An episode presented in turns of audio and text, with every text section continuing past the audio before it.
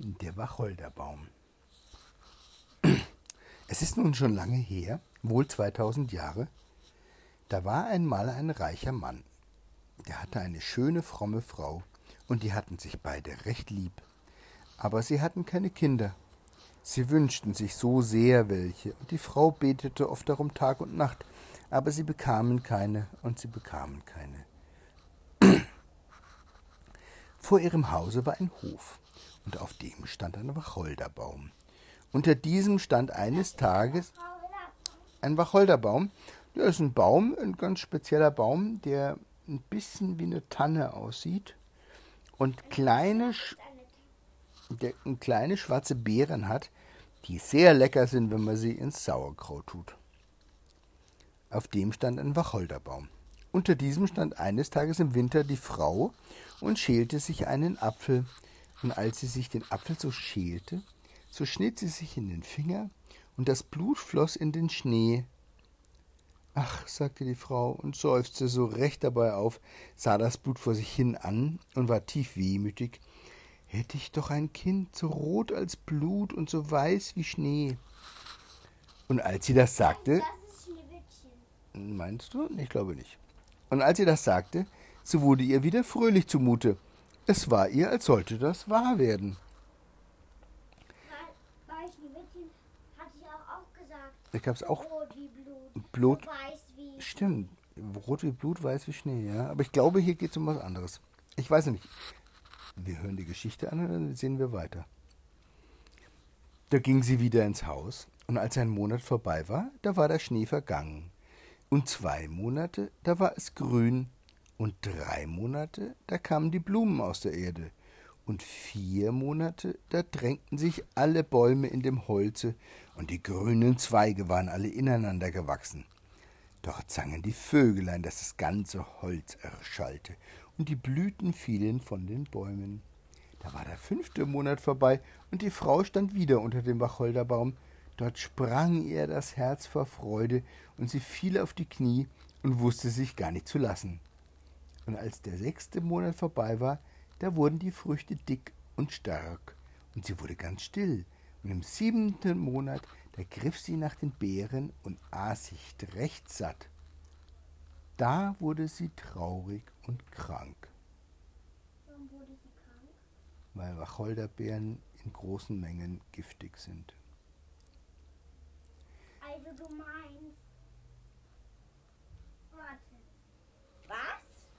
Wacholderbeeren sind giftig. Man darf die nicht in großen Mengen essen. Man darf die drei, vier, man kann drei oder vier in Sauerkraut tun und dann schmeckt es sehr, sehr gut, aber man darf keine in großen Mengen davon essen. Du meinst nicht nur eins ohne gar nichts essen? Mhm, genau. Der achte Monat ging hin und sie rief ihren Mann und weinte und sagte, wenn ich sterbe, so begrabt mich unter dem Wacholderbaum. Da war sie ganz getrost und freute sich, bis der neunte Monat vorbei war, da kriegte sie ein Kind, so weiß wie Schnee und so rot wie Blut. Und so und als sie das sah, da freute sie sich so, dass sie starb. Da begrub ihr Mann sie unter dem Wacholderbaum.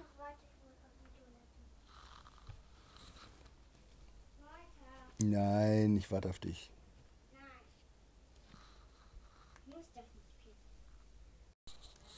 Da begrub ihr Mann sie unter dem Wacholderbaum. Und er fing an, gar sehr zu weinen. Eine Zeit lang, und das ließ nach. Und als er noch ein wenig geweint hatte, da wurde er wieder heiterer. Und noch eine Zeit, dann nahm er wieder eine Frau. Welche Frau? War ne, das eine Stiefrau? Eine neue Frau. Und die andere ist ja gestorben. Mit der zweiten Frau kriegte er eine Tochter. Das Kind aber war von der das Kind aber von der ersten Frau war ein kleiner Junge, der war so rot wie Blut und so weiß wie der Schnee. Wenn die Frau ihre Tochter ansah, so hatte sie sie sehr lieb, aber wenn sie dann den kleinen Jungen ansah, da ging es ihr immer durchs Herz, und es deuchte ihr, als stünde er ihr überall im Wege, und sie dachte dann immer, wie sie ihrer Tochter all das Vermögen zuwenden wollte. Aber das hatte ihr das Böse eingegeben. Sie wurde nun die, sie wurde eine Stiefmutter. Na, ist eine böse Stiefmutter, ja. Und es ist nicht Schneewittchen, es ist, es ist so wie Schneewittchen, aber nur, Aber es ist ein Junge. aber nur, es ist ein Junge. Ja, warten wir mal, ob es Schneewittchen ist. Sie wurde nun dem kleinen Jungen ganz gram, stieß ihn herum von einer Ecke in die andere, puffte ihn hier und knuffte ihn dort, so dass das arme Kind immer in Angst war. Und wenn er aus der Schule kam, hatte er nichts, wo es ruhig sitzen konnte. Einmal war die Frau in die Kammer gegangen. Da kam das kleine Töchterchen auch herauf und sagte, Mutter, gib mir einen Apfel. Ja, mein Kind, sagte die Frau und gab ihr einen schönen Apfel aus der Kiste. Die Kiste aber hatte einen großen, schweren Deckel mit einem großen, scharfen, eisernen Schlosse. Mutter, sagte das Töchterchen, soll Brüderchen nicht auch einen haben? Das verdroß die Frau, doch ließ es nicht, sich's nicht merken und sagte, ja, wenn er aus der Schule kommt. Als, und als sie ihn durch das Fenster gewahr wurde, so war ihr doch gerade so, als wenn der Böse über sie käme. Schnell, Wer, wer ist die Tochter? ja, ich, ich glaube, das da hier.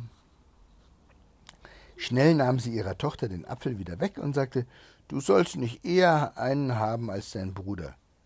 Darauf warf sie den Apfel in die Kiste und machte sie zu. Als nun der kleine Junge in die Türe trat, da sagte sie ganz freundlich zu ihm, Mein Sohn, willst du einen Apfel haben? und sah ihn dabei ganz böse an. Mutter, sagte der kleine Wer Junge, ist die, wer ist die Tochter? Ach, das ist die Tochter. Mhm. Sie ist die nett für, für den Kleinen. Ja, nee, nee, die ist ganz böse zu ihm. Warte mal, warte mal, warte mal. Wer Hört, hört zu, hört zu, was er macht. Mein Sohn, willst du einen Apfel haben? und sah ihn dabei ganz böse an. Mutter, sagte der kleine Junge, was siehst du mich so grä grämig an? Ja, gib mir einen Apfel. Komm mit mir, sagte sie und machte den Deckel auf. Hol dir einen Apfel heraus. Und als sich der kleine Junge hineinbückt, da rät, rät ihr das Böse, Bratsch schlug sie den Deckel zu, dass der Kopf des kleinen Jungen abflog und unter die roten Äpfel fiel. Die ist aber nicht so toll. Das kann man Die so, ist eine Kackwurst. Eine blöde, eine blöde Kackwurstfrau. so kann man das sagen. Da überfiel es sie und sie dachte in großer Angst, wie kann ich das wohl von mir abbringen? Und ist die Tochter auch böse? Weiß ich nicht. Das werden wir herausfinden. Da ging sie hinunter in die Stube und holte aus der untersten Schublade der Kommode ein weißes Tuch. Nun setzte sie den Kopf auf den Leib und band das Halstuch so um, dass man nichts sehen konnte. Dann setzte sie ihn vor die Türe auf einen Stuhl und gab ihm den Apfel in die Hand. Guck mal hier, da sitzt er da mit einem Tuch um den Hals und es sieht so aus, als ob alles in Ordnung sei, aber in Wirklichkeit ist der Kopf ab. Bald darauf kam Marlenchen zu ihrer Mutter in die Küche. Also ihre Tochter heißt Marlene. Die stand beim Feuer und rührte immer in einem Topfe. Mutter sagte, Wer ist das? das ist Marlenchen, schätze ich mal. Mutter sagte Marlenchen, Bruder sitzt vor der Tür und sieht ganz weiß aus. Er hat einen Apfel in der Hand. Ich habe ihn gebeten, er soll mir den Apfel geben, aber er antwortet nicht, und da wurde mir ganz gräuslich. Geh noch einmal hin, sagte die Mutter, und wenn er wieder nicht antworten will, so gib ihm eins hinter die Ohren. Da ging Marlenchen hin und sagte, Bruder, gib mir den Apfel. Aber er schwieg still. Da gab sie ihm eins an die Ohren, und da fiel der Kopf hinunter. Darüber nun erschrak sie sich und fing an zu weinen. Sie lief zur Mutter und sagte, ach Mutter, ich habe meinem Bruder den Kopf abgeschlagen. Und weinte und weinte und wollte sich nicht zufrieden geben. Marlenchen, sagte die Mutter, was hast du getan? Aber sei nur still, dass es kein Mensch merkt. Das ist nun doch einmal nicht zu ändern. Wir wollen ihn in Essig kochen. Da nahm die Mutter den kleinen Jungen, hackte ihn in Stücke, Hä, das ist gemein. finde ich auch, tat sie in einen Korbtopf und kochte sie im Essig. Hä, Marle das ist, das ist nicht, das ist nicht fair. ja, das finde ich aber auch. Marlenchen aber stand dabei und weinte und weinte und die Tränen fielen alle in den Topf, so dass sie gar kein Salz brauchten. Da kam der Vater nach Hause, setzte sich zu Tisch und sagte, wo ist denn mein Sohn? Die Mutter trug eine große Schüssel auf mit Schwarzsauer. und Marlenchen weinte und konnte sich gar nicht halten. Da sagte der Vater wieder, wo ist denn mein Sohn? Ach, sagte die Mutter, er ist über Land gegangen zum Großohm, der will dort eine Zeit lang leben. Was tut er denn dort? Er hat nicht einmal Adieu zu mir gesagt. Er wollte gern hin und fragte mich, ob er wohl sechs Wochen bleiben könnte. Er ist ja gut aufgehoben. Ach, sagte der Mann, ich bin recht traurig und es ist doch nicht recht. Er hätte mir doch Adieu sagen sollen. Damit fing er an zu essen und sagte, Marlenchen, was weinst du? Bruder wird wohl wiederkommen. Ach, Frau, sagte er dann, was schmeckt mir das Essen gut? Gib mir mehr. Und je mehr er aß, je mehr wollte er haben. Und er sagte immer, Gib mir mehr, ihr sollt nichts davon haben. Das ist, als wenn das alles mein wäre. Und er aß und aß, und die Knochen warf er alle unter den Tisch, bis es alles war. Marlenchen aber ging hin zur Kommode und nahm aus der untersten Schublade ihr, besten, ihr bestes seidenes Tuch, holte alle die Knochen unter dem Tische hervor, band sie in das Seidentuch und trug sie vor die Tür und weinte ihre blutigen Tränen. Dort legte sie sie unter den Wacholderbaum in das grüne Gras, und als sie sie dort hingelegt hatte, da war ihr mit einem Male so recht leicht, und sie weinte nicht mehr. Da fing der Wacholderbaum an, sich zu bewegen. Die, bewegen, der bewegte sich. Oh.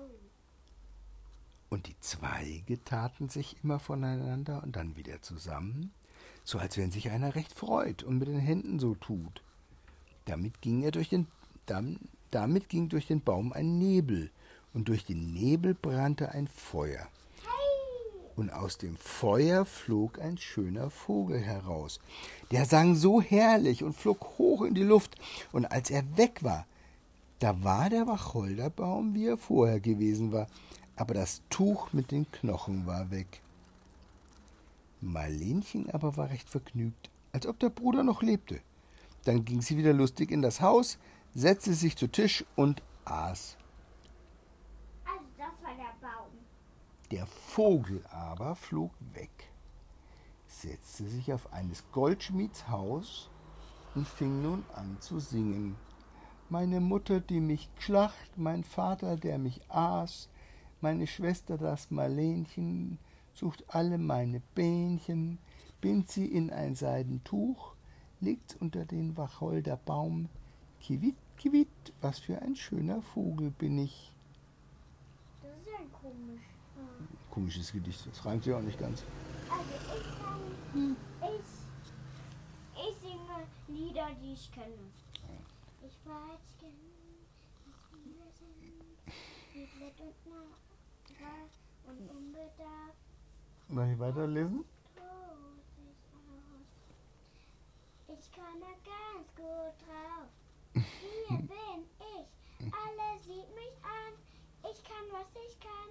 Nichts lässt mich zweifeln. Hier komm ich. Funken leuchtet hell. Sensationell bin ich.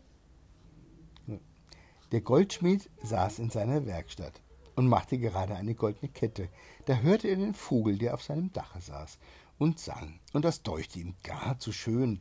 Da stand er auf, und als er über den Flur ging, da verlor er einen Pantoffel. Er ging aber so recht mitten in die Straße hin und hatte nur einen Pantoffel und einen Socken an. Er hatte sein Schurzfell vor und in der einen Hand die goldene Kette und in der anderen Hand die Zange. Die Sonne schien so hell auf die Straße, da stellte er sich so, dass er den Vogel gut sehen konnte. Vogel, sagte er, wie schön kannst du singen. Sing mir das Stück nochmal. Nein, sagte der Vogel, zweimal singe ich nicht umsonst. Gib mir die goldene Kette, so will ich es nochmals singen. Da, sagte der Goldschmied, hast du die goldene Kette. Nun sing es mir nochmal.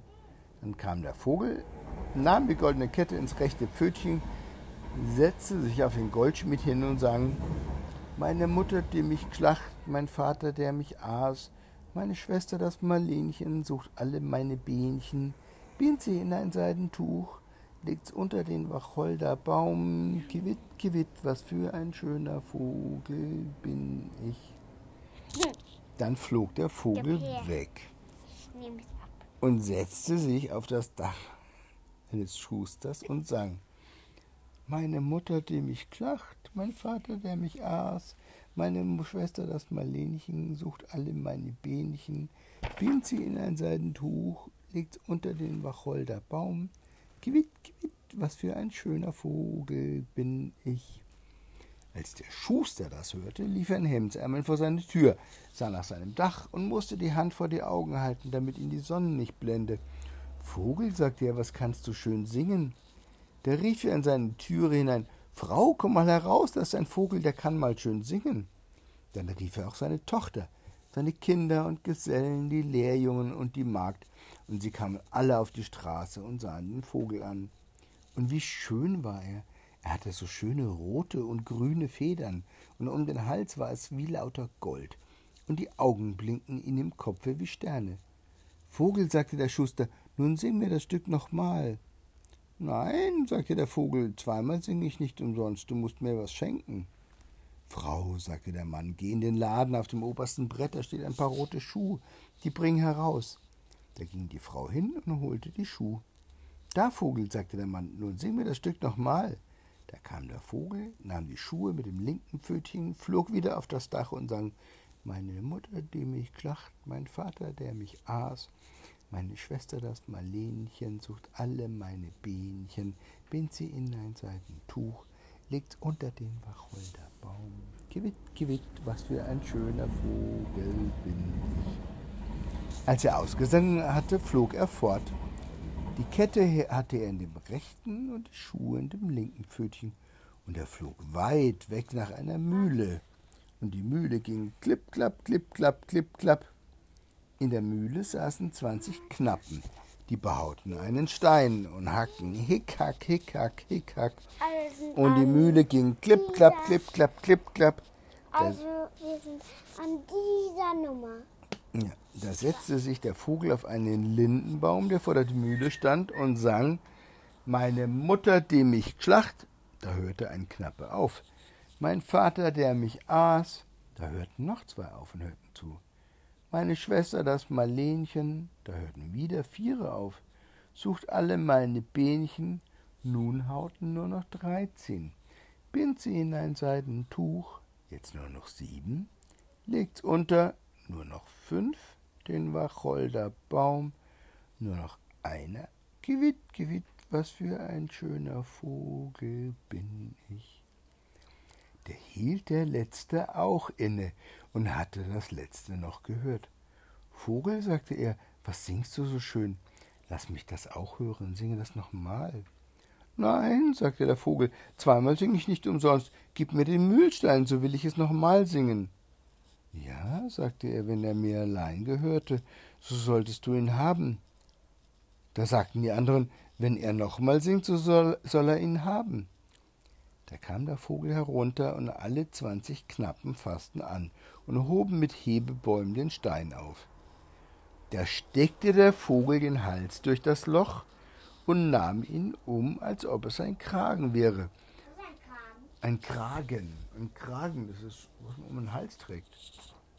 Flog wieder auf den Baum und sang Meine Mutter, die mich klacht, mein Vater, der mich aß, meine Schwester, das Marlenchen, sucht alle meine Behnchen, bindet sie in ein Seidentuch, legt's unter den Wacholderbaum. Gewitt, gewitt, was für ein schöner Vogel bin ich. Als er ausgesungen hatte, da tat er die Flügel auseinander und hatte in dem rechten Pfötchen die Kette, in dem linken die Schuh und um den Hals den Mühlstein und flog fort damit nach seines Vaters Hause.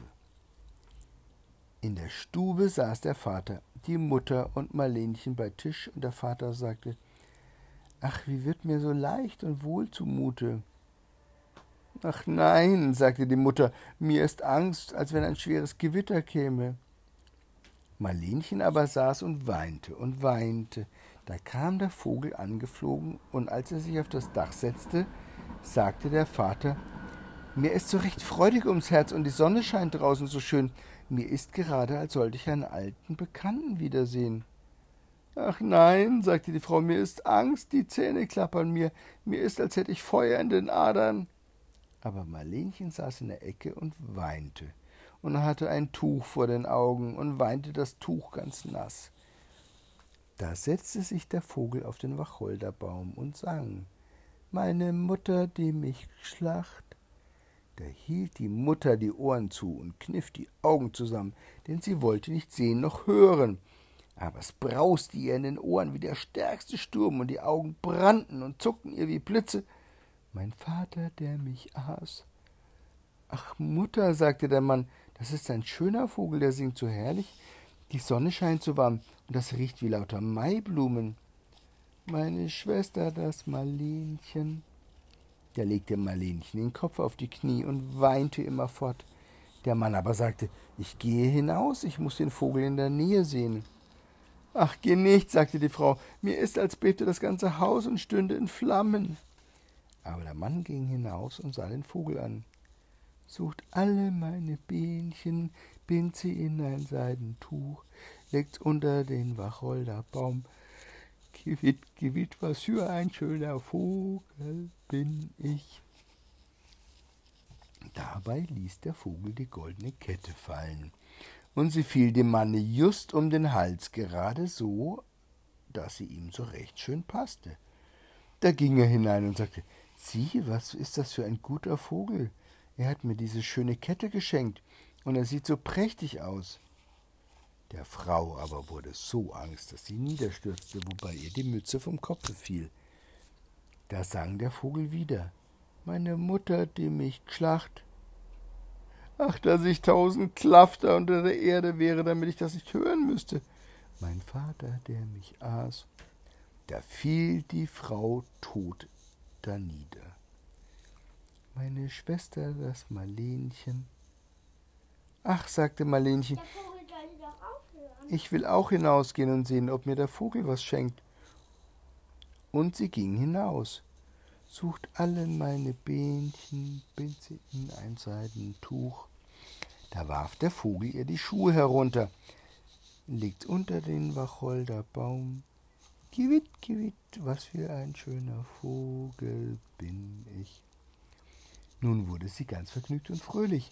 Sie zog die neuen roten Schuhe an, tanzte und sprang hinein. Ach, sagte sie, ich war so traurig, als ich hinausging, und nun bin ich lustig. Das ist mal ein herrlicher Vogel, hat mir ein paar Schuhe geschenkt. Nein, sagte die Frau und sprang auf, und ihr Haare standen ihr zu Berge wie Feuerflammen. Mir ist, als sollte die Welt untergehen. Ich will auch hinaus, vielleicht wird es mir auch leichter. Und als sie aus der Türe kam, bratsch, warf ihr der Vogel den Mühlstein auf den Kopf, dass sie ganz zerquetscht wurde. Warum, warum hat der, der Vogel das gemacht? Na, weil der Vogel ist der Junge, der von der Mutter getötet wurde. Der Vogel ist der Junge, ja. der von der Mutter getötet ist. Ja. Und das ist die Mutter von dem Vogel. Nee, das ist die Mutter, die von dem Vogel getötet wird.